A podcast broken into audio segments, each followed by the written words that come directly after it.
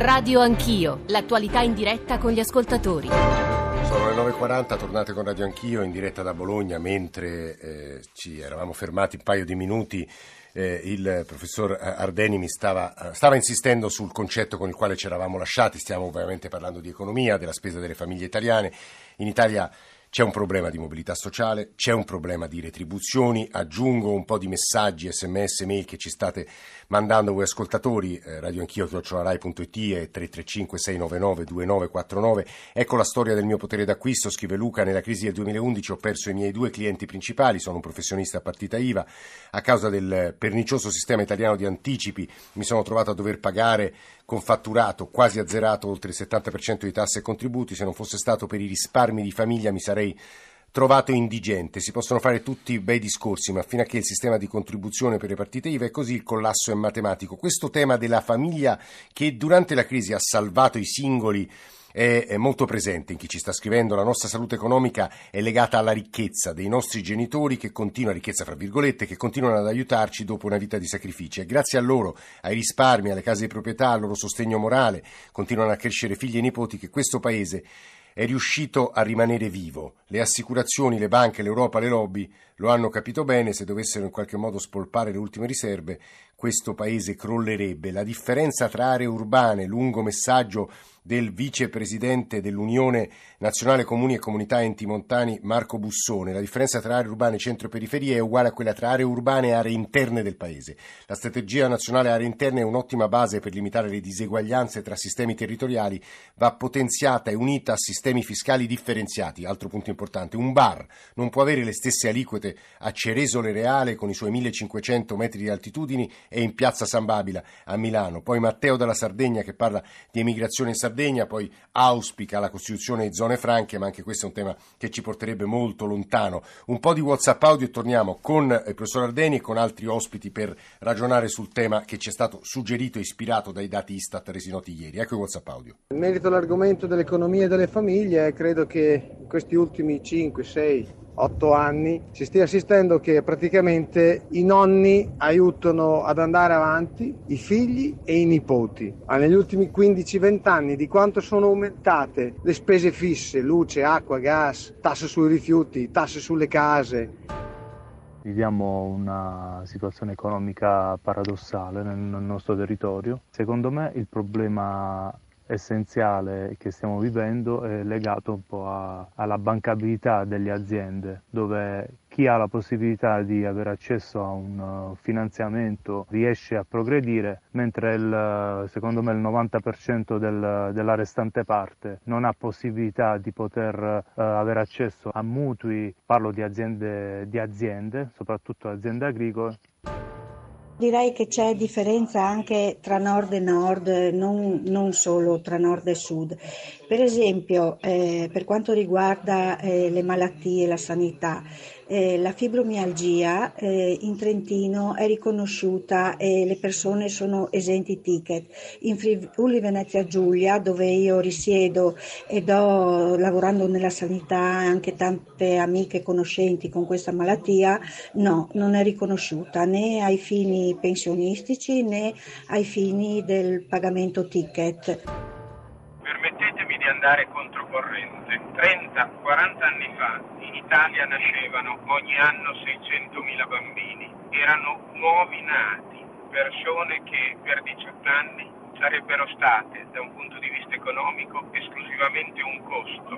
Adesso i bambini sono 500.000 o meno, eppure diciamo che non riusciamo a sopportare ogni anno 100-120.000 persone che arrivano in Italia e che sono in gran parte adulti ed in grado di lavorare. Non è che il problema è il fatto che non c'è crescita, non c'è sviluppo, non solo per i migranti, ma anche per gli italiani. Pier Giorgio Ardeni, Presidente Istituto Cattaneo, economista qui accanto a me.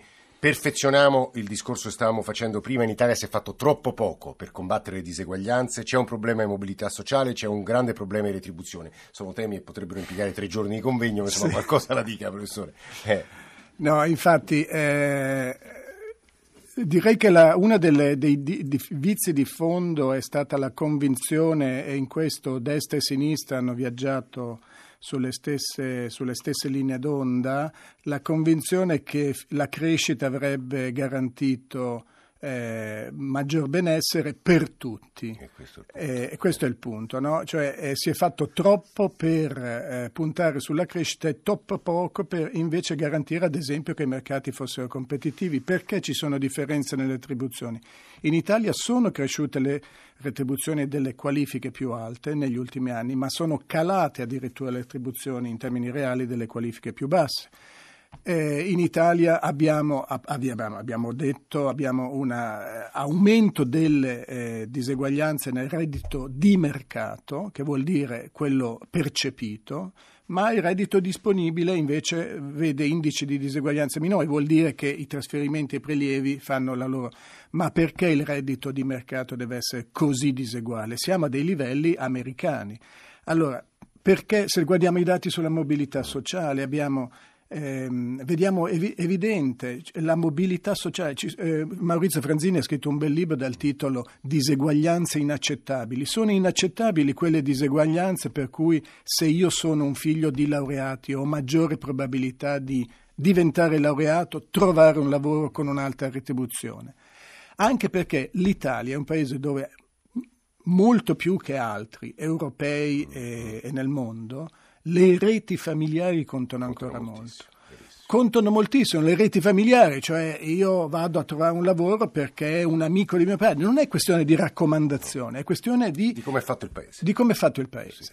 Allora, il discorso immigrazione, cioè tutti ci dicono che noi abbiamo bisogno di forze, forza lavoro giovane, abbiamo bisogno di aumentare il tasso di natalità per, per finanziare le, le, le nostre pensioni come, come, ha detto questo ascoltatore, ma in Italia arrivano 100.000 persone. 100.000 persone sono, sono, tutti quelli che noi non facciamo più come figli e, e, e, parliamo di declino demografico. In una situazione, tra l'altro, in cui questi andrebbero a, ehm, dire, a soddisfare quella domanda di lavoro in quelle retribuzioni che tra l'altro, in quelle qualifiche che gli italiani non vogliono. È Pier Giorgio Ordeni, Istituto Cattaneo, che sta parlando. Eh, ci sono con noi Luigi Scordamaglia e Emanuele Felice. Chiederei a Luigi Scordamaglia, Presidente di Federalimentare, dalla sua piattaforma, laboratorio, punto di vista, come sta il Paese? Scordamaglia, buongiorno, benvenuto. Buongiorno, buongiorno. Beh, purtroppo i dati sui consumi alimentari, che sono una cartina al tornasole sì. molto immediata, non sono positivi. Non sono positivi perché se guardiamo i primi quattro mesi del 2018, dire che crescono i consumi dello 0,2% con una inflazione tendenziale dell'1,1 vuol dire che i consumi di beni di prima necessità continuano ad arretrare. Ma quello che preoccupa di più è l'aumento anche in questo settore della disuguaglianza, disuguaglianza geografica, disuguaglianza delle famiglie. Nel 2017, cioè gli italiani si alimentano diversamente, questo ci sta dicendo, che, assolutamente sì, quello che viene, noi definiamo come food social gap, cioè le famiglie, un decimo delle famiglie che spende meno ha speso nel 2017 per mangiare, per acquistare beni di prima necessità ancora meno, un meno 5%, mentre il decimo che spende di più ha speso ancora di più, quindi i prodotti premium continuano ad andare molto bene, i prodotti discount ancora molto bene, la fascia intermedia male, quindi c'è un problema di disuguaglianza, che è disuguaglianza, come veniva ricordato, anagrafica, sociale, geografica e i consumi alimentari sono una delle spie più gravi da prendere in considerazione. Certo, Scodamaglia, se però, eh, ora bisogna vedere perché Tria ieri è stato, il nostro Ministro dell'Economia, è stato molto prudente sul debito pubblico, sulle capacità di spesa del Paese, se però si va nella direzione della flat tax, cioè di una tassazione che metterebbe più soldi nelle tasche soprattutto dei più ricchi, ma posso sbagliarmi, Scordamaglia, certo tutti questi problemi la soluzione di questi problemi si allontana, non si avvicina, o sbaglio, Scordamaglia? Beh, allora, due questioni. La cosa più importante di ieri è stata definitivamente, perché non era stato così chiaro il Ministro dell'Economia, la risoluzione Lega e 5 Stelle contro l'aumento dell'IVA. In una situazione così drammatica aumentare l'IVA sui beni di prima necessità vuol dire portare quelle famiglie più povere a spendere ancora meno e spendere meno in alimentazione vuol dire anche contribuire a quella differenza drammatica che nessuno cita o ricorda di aspettativa di vita perché la Campania rispetto alla Lombardia ha oggi un'aspettativa di vita di due anni meno, sì, due sì, anni sì, meno vuol dire quasi paesi in via di sviluppo. Sulla flat tax, allora eh, se entriamo nel merito della misura, personalmente ne do un giudizio positivo per come è stata proposta, cioè il primo anno che si riduca sulle aziende con un'aliquota unica che si riduce sulle aziende, io credo che l'occupazione stabile sia l'unica a generare, a generare poi nuova ricchezza e ridurre la pressione fiscale sulle aziende credo che porti a investire mm. più in in, in, assunzioni. Ma è Luigi Scordamaglia, Presidente Federalimentare, che stava parlando. Se c'è una persona, uno studioso che conosce il Mezzogiorno, che conosce il dualismo italiano, questi è Emanuele Felice, insegna economia all'Università di Pescara, cito un paio di suoi testi, uno in particolare perché il Sud è rimasto indietro. Professor Felice, benvenuto, buongiorno. Salve, intanto grazie, buongiorno. A lei, devo dire su due temi la chiamerei. Il primo è questi dati Istat di ieri non fanno che aggravare il quadro che lei conosce, ci ha raccontato tante volte. Il secondo diceva, eh, qui accanto a me il professor Ardeni, eh, diceva eh, no, abbiamo fatto troppo poco, eh, gli istruiti eh, continuano, anzi chi è figlio di istruiti di solito arriva alla laurea e continua a guadagnare di più, la mobilità sociale in Italia è scarsissima. Quello che aggiungerei, forse professor Felice, è che nel mezzogiorno il numero chi, dei laureati o di chi studia è molto alto, ma lasciano il mezzogiorno. Questo è uno dei, dei tanti grandi problemi. Professor Felice. Sì, esatto, lasciano il mezzogiorno, ma in realtà esiste anche un problema nazionale da questo punto di vista. Noi abbiamo molti ingegneri, molti laureati che lasciano anche l'Italia, sì. però è soprattutto un'emigrazione dal sud verso il nord e verso l'Europa. E una cosa che bisogna considerare, nel sud le disuguaglianze personali sono più alte che nel centro-nord. Cioè? Nonostante il sud sia in media più povero eh. O meno ricco, ha una società più estrattiva del centro-nord. Quindi questi problemi non solo... Spieghi, spieghi agli ascoltatori che significa estrattiva, professore. È estrattiva, cioè composta da una classe dirigente alta che si autoperpetua di generazione in generazione sfruttando la rendita fondamentalmente e che scoraggia il merito. Questo è un problema dell'Italia tutta rispetto agli altri paesi avanzati cioè è un problema il fatto che il reddito dei figli dipende maggiormente dal reddito dei padri. Problema per l'Italia tutta, ma è perché è un problema soprattutto del sud. Professore, le faccio una domanda, la faccio sia a lei sia a Ardeni, è un po' una parola tabù nel dibattito economico del nostro Paese. Una misura utile potrebbe essere la patrimoniale, professor Felice?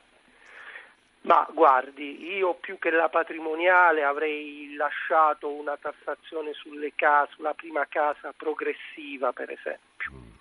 Rifacendo il catasto, che era quello che stava facendo Letta, di fare un buon catasto e poi come c'è in tutti i paesi avanzati fare una tassazione sulla casa progressiva che eh, ovviamente esenta in base al reddito, in base al tipo di case che si hanno quelli più poveri e invece per esempio noi in generale abbiamo un problema per l'Italia che tassiamo molto il capitale di lavoro e poco la rendita, poco la rendita. Ah, esatto, di Ciardeni persone. Eh, sì, sì. Eh. Eh, però su questo volevo dire anche la questione della flat tax.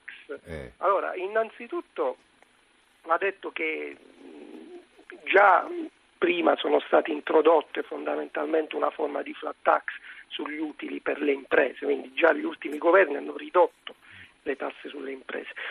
Per fare assumere, se l'obiettivo è fare assumere, il punto non è una detassazione alle imprese generica, bisognerebbe detassare gli investimenti, cioè bisogna fare delle cose mirate. Quest'idea generica che basta detassare perché poi si assume si crea occupazione, eh, a parte che è stato in parte già fatto, abbiamo visto gli esiti, eh, ma insomma io farei degli interventi mirati, abbiamo tutti gli strumenti per farlo. Cioè, la flat tax è uno slogan generico, vago, che funziona. Spero che il ministro Tria invece faccia delle cose, magari su quella linea, però mirate agli investimenti, ha detto almeno un paio di cose il professor Felice, ringraziamo molto per la sua presenza, così come ringraziamo Scordamaglia, che mi permetto di fare un'ultima domanda poi ad Ardeni, perché poi chiuderemo ricordando che oggi è la giornata mondiale dei rifugiati con Federico Fossi che è già collegato con noi. Però, eh, professor Ardeni, questo tema dell'estrattività, cioè queste classi alte che eh, riproducono loro stesse la, l'immobilità, altri paesi europei come hanno fatto a essere più giusti di noi? Usiamo questo aggettivo. Eh, beh, intanto non so se altri paesi europei, questo è un problema generale. La Germania è più giusta dell'Italia. La Germania è più giusta, c'ha meno, però anche la Germania... Eh, il, il libro di Piketty cosa ha mostrato? Ha mostrato Grande Piketty, economista francese che sì, ha scritto questo ha mostrato proprio questo, che la, la società capitalistica recente è diventata più estrattiva in generale, ma è anche perché il capitale, in definitiva, è posseduto da una classe ristretta, una classe e eh, si perpetua perché il reddito da capitale va agli stessi. È vero che in Italia c'è una classe, c'è un ceto che possiede la prima abitazione, ma il reddito da, eh, che ne deriva è assolutamente minore. Il grosso del reddito da capitale è, è nelle mani di pochissimi. Se noi guardiamo la concentrazione del reddito e eh, della, eh, della, ricchezza è ancora più alta che non la concentrazione eh, del reddito. E questo è vero in Italia, è vero in Francia, è vero in Germania ed è la tendenza del, del capitalismo recente, cioè in realtà il, il, il capitalismo recente le politiche di progressiva detassazione, il liberismo, insomma, ha facilitato questo processo negli ultimi anni.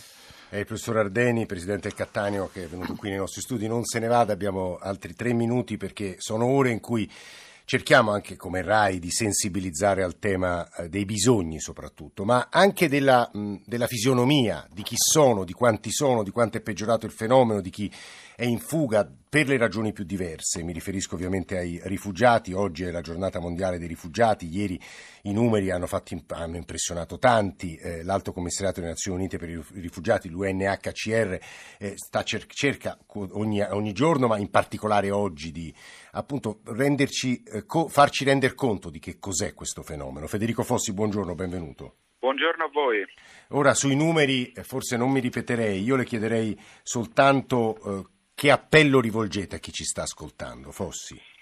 Allora, eh, innanzitutto un appello agli ascoltatori eh, è quello di partecipare, di eh, partecipare alle iniziative che sono tantissime che eh, contraddistinguono la giornata di oggi, giornata mondiale dei rifugiati. Sì. Invitiamo tutti gli ascoltatori ad andare sul sito unhcr.it slash with refugees dove c'è una mappa proprio delle tantissime iniziative che in tutta Italia vengono organizzate per far conoscere i nuovi vicini di casa agli italiani. È importante che eh, ci sia questo incontro, che le persone partecipino e eh, conoscano i rifugiati. Ci sono eh, tanti talenti che eh, è giusto conoscere stiamo organizzando tante iniziative in tanti ambiti culturali, dallo sport alla musica, alla cucina, chef rifugiati che cucinano con, con chef italiani e quindi invitiamo sicuramente i telespett- gli ascoltatori a partecipare a queste iniziative. Mm. Noi eh, credo la cosa migliore sia andare sul vostro sito per essere molto pratici poi forse. Assolutamente, perché lì, assolutamente. lì si vede tutto, si legge tutto, si capisce tutto, si prenda eh, consapevolezza che poi è lo scopo di questa giornata. Poi noi del giornale radio, di Radio 1 e Rai News hanno cercato di dedicare in queste ore molta attenzione al fenomeno anche per descriverlo nella sua entità e que- nelle sue prospettive. Grazie per questa voce finale a Federico Fossi, grazie a Pier Giorgio Ardeni, Presidente del Cattaneo per essere venuto nei nostri studi bolognesi. Noi domani torniamo a Roma con Nicole eh, Ramadori eh, che ha costruito questa trasmissione insieme a Alessandro Forlani, a Francesco Graziani, a Ada Marra che è qui a Bologna eh, con me, poi ad Alberto Agnello, a Maria Grazia Santo, ad Elena eh, Zabeo, a Mauro Convertito in regia mentre ci ha permesso di andare in onda Filomena Farina, qui a Bologna e a Roma Carlo Silveri, Massimiliano Savino, eh, Paolo Ranaldi. Noi vi ringraziamo molto per l'ascolto, grazie professore.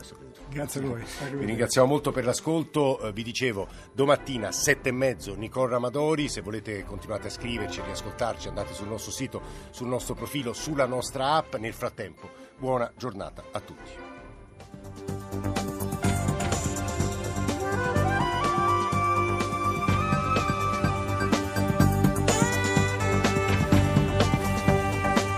RAI Radio 1